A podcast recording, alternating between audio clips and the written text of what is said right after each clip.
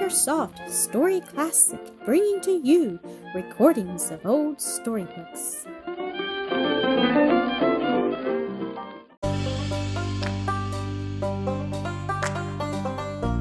Sir Gibbie, episode 45 Shoals Ahead. It had come to be the custom that Gibbie should go to Donal every Friday afternoon about four o'clock and remain with him till the same time on Saturday, which was a holiday with both. One Friday, just after he was gone, the temptation seized Mrs. Sclater to follow him and paying the lads an unexpected visit, see what they were about. It was a bright, cold afternoon, and in fur tippet and muff, amidst the snow that lay everywhere on roofs and window sills and pavements, and the wind that blew cold as it blows in few places besides. She looked, with her bright collar and shining eyes, like life itself, laughing at death. But not many of those she met carried the like victory in their countenances, for the cold was bitter. As she approached the Widdiehill, she reflected that she had followed Gibbie so quickly and walked so fast that the boys could hardly have had any time to settle to anything, and resolved therefore to make a little round and spend a few more minutes upon the way. But as through a neighboring street she was again approaching the Widdiehill, she caught sight of something which, as she was passing a certain shop, that of a baker known to her as one of her husband's parishioners, made her stop and look in through the glass which formed the upper half of the door. There she saw Gibbie seated on the counter, dangling his legs, eating a penny loaf, and looking as comfortable as possible. So soon after luncheon, too, said Mrs. Sclater to herself, with indignation, reading through the spectacles of her anger a reflection on her housekeeping. But a second look revealed, as she had dreaded, far weightier cause for displeasure. A very pretty girl stood behind the counter, with whose company Gibbie was evidently much pleased.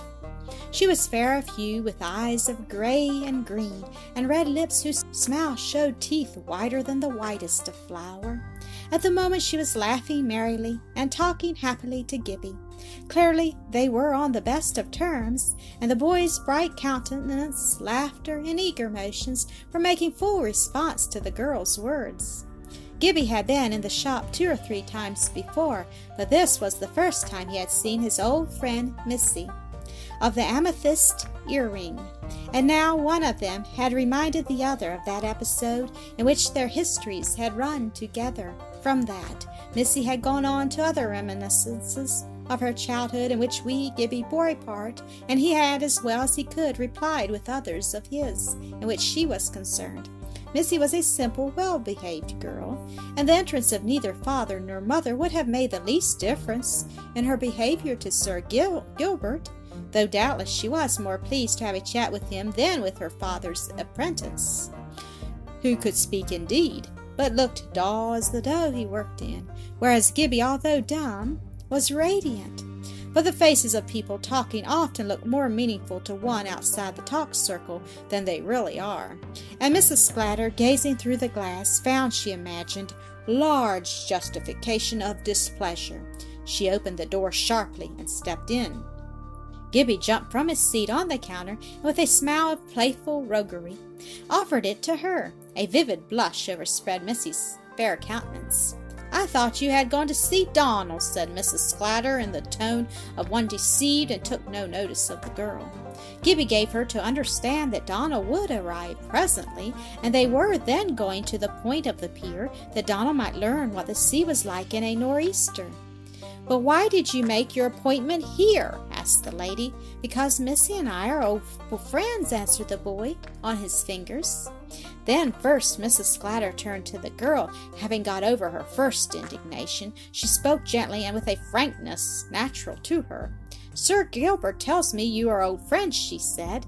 Thereupon Missy told her the story of the earring, which had introduced their present conversation, and added several other little recollections, in one of which she was drawn into a description half pathetic, half humorous, of the forlorn appearance of wee Gibbie as he ran about in his truncated trousers. Mrs. Sclater was more annoyed, however, than interested, for in view of the young baronet's future she would have had all such things forgotten, but Gibbie was full of delight in the vivid recollections thus brought him of some of the less painful portions of his past, and appreciated every graphic word that fell from the girl's pretty lips. Mrs. Sclater took good care not to leave until Donald came. Then the boys, having asked her if she would not go with them, which invitation she declined with smiling thanks, took their departure and went to pay their visit to the German Ocean, leaving here with Missy, which they certainly would not have done could they have foreseen how the well meaning lady, nine tenths of the mischiefs in the world are well meant, would hurt the feelings of the gentle conditioned girl. For a long time after, as often as Gibbie entered the shop, Missy left it, and her mother came, a result altogether as Mrs. Sclater would have had it but hardly anybody was ever in less danger of falling in love than Gibbie, and the thing would not have been worth recording but for the new direction it caused in Mrs. Sclater's thoughts. Measures, she judged, must be taken, and began therefore to cast about in her mind what could be done to protect him from one at least of the natural consequences of his early familiarity with things unseemly exposure, namely, to the risk of forming low alliances, the more imminent that it was much too late to attempt any restriction of his liberty, so as to keep him from roaming the city at his pleasure. Recalling what her husband had told her of the odd meeting between the boy and a young lady at Miss Kimball's school, some relation, she thought he had said, also the desire to see her again, which Gibbie on more than one occasion had shown, she thought whether she could turn the acquaintance to account. She did not much like Miss Kimball, chiefly because of her affectations, which, by the way, were caricatures of her own. But she knew her very well, and there was no reason why she could not ask her to come and spend the evening, and bring two or three of the elder girls with her. A little familiarity with the looks, manners, and dress of refined girls of his own age would be the best antidote to his taste of low society, from that of baker's daughters downwards. It was Mrs. Sclater's own doing that Gibbie had not again spoken to Ginevra. Now, nowise abashed at the thought of the gra- grenadier or her array of doves, he would have gone the very next day, after meeting them in the street, to call upon her. It was some good, he thought, of being a rich instead of a poor boy, that having lost thereby those whom he loved best, he had come where he could at least see Miss Galbraith, but Mrs. Sclater had pretended not to understand where he wanted to go, and used other artifices besides, well meant, of course, to keep him to herself until she should better understand him. After that he had seen Ginevra more than once at church, but he but had had no chance of speaking to her, for in the sudden dispersion of its agglomerate particles, a Scotch congregation is, or was in Gibbie's time, very like the well-known vitreous drop called a Princess Rupert's tear, in which the mutually repellent particles are held together by a strongly contracted homogeneous layer to separate with explosion the instant the tough skin is broken and vibration introduced. And as Mrs. Sclater generally sat in her dignity to the last, and Gibbie sat with her, only once was he out in time to catch a glimpse of the ultimate rank of the retreating girls. He was just starting to pursue them when Mrs. Sclater, perceiving his intention, detained him by requesting the support of his arm, a way she had, pretending to be weary, or to have given her ankle a twist when she wanted to keep him by her side. Another time he had followed them close enough to see which turn they took out of Doris Street. But that was all he had learned, and when the severity of the winter arrived, and the snow lay deep, sometimes for weeks together, the chances of meeting them were few.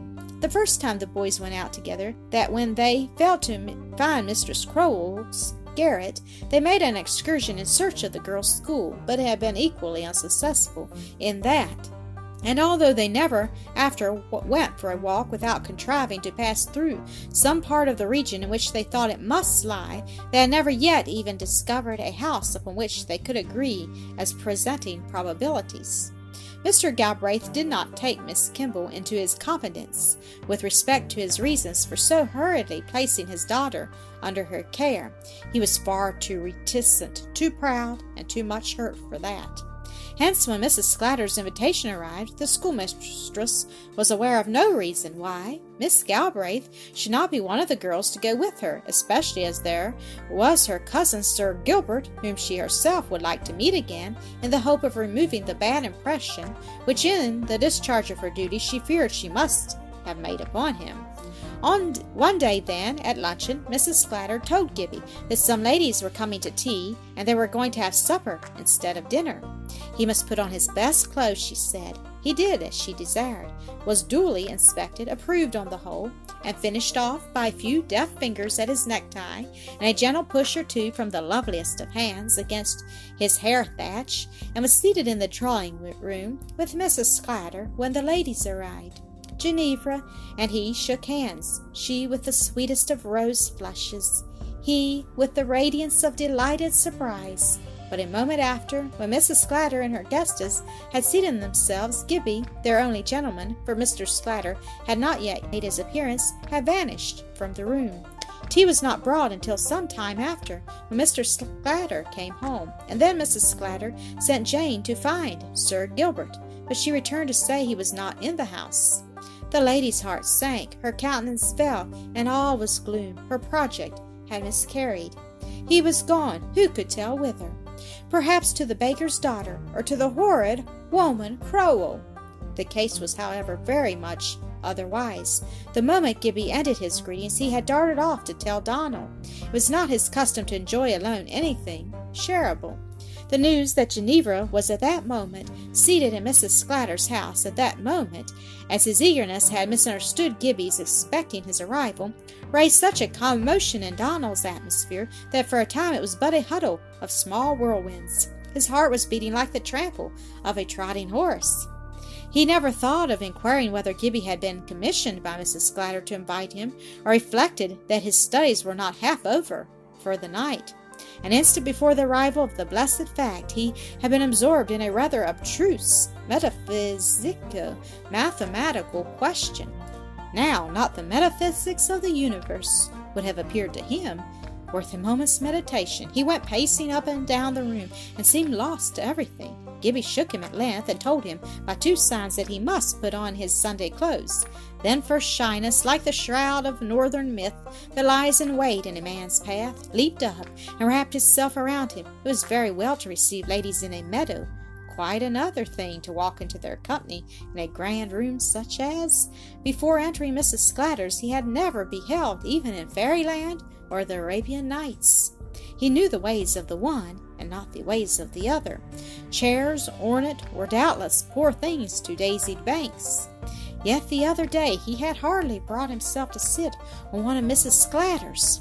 It was a moment of awful seeming. But what would he not face to see once more the lovely lady girl? He bethought himself that he was no longer a cowherd, but a student, and that such feelings were unworthy of one who would walk level with his fellows. He rushed to the labors of his toilette, performed severe ablutions, endued his best shirt, coarse but sweet from the fresh breezes of Glashgar, a pair of trousers of buff coloured fustian stamped over with a black pattern, an olive green waistcoat, a blue tailcoat with lappets behind, and a pair of well polished shoes, the soles in which, in honor of Sunday, were studded with small instead of large knobs of iron, set a tall beaver hat which no brushing would make smooth on the back of his head, stuffed a silk handkerchief crimson and yellow in his pocket, and declared himself ready. Now Gibbie, although he would not have looked so well in his woolly coat in Mrs. Sclater's drawing room as on the rocks of Glashgar, would have looked better in almost any other than the evening dress. Now, alas! Nearly European, Mr. Sclater, on the other hand, would have looked worse in any other because being less commonplace. It would have been less like himself, and so long as the commonplace, conventional, so greatly outnumbered the simple individual, it is perhaps well the present fashion should hold. But Donal could hardly have put on any clothes that would have made him look worse, either in respect of himself or of the surroundings of social life, than those he now wore. Neither of the boys, however, had begun to think about dress in relation either to custom or to fitness, and it was with complete satisfaction that Gibbie carried off Donal to present to the guest of his guardians. Donald's preparations had taken a long time, and before they reached the house, tea was over and gone. They had had some music, and Mrs. Sclater was now talking kindly to two of the schoolgirls, who, seated erect on the sofa, were looking upon her elegance with awe and envy. Ginevra was looking at the pictures of an annual. Mr. Sclater was making Miss Kimball agreeable to herself. He had a certain gift of talk, depending in a great measure on the assurance of being listened to, an assurance which is, alas, nowise let the less hurtful to many a clergyman out of the pulpit that he may be equally aware no one heeds him in it. Thank you for listening to another episode of Acresoft Story Classic.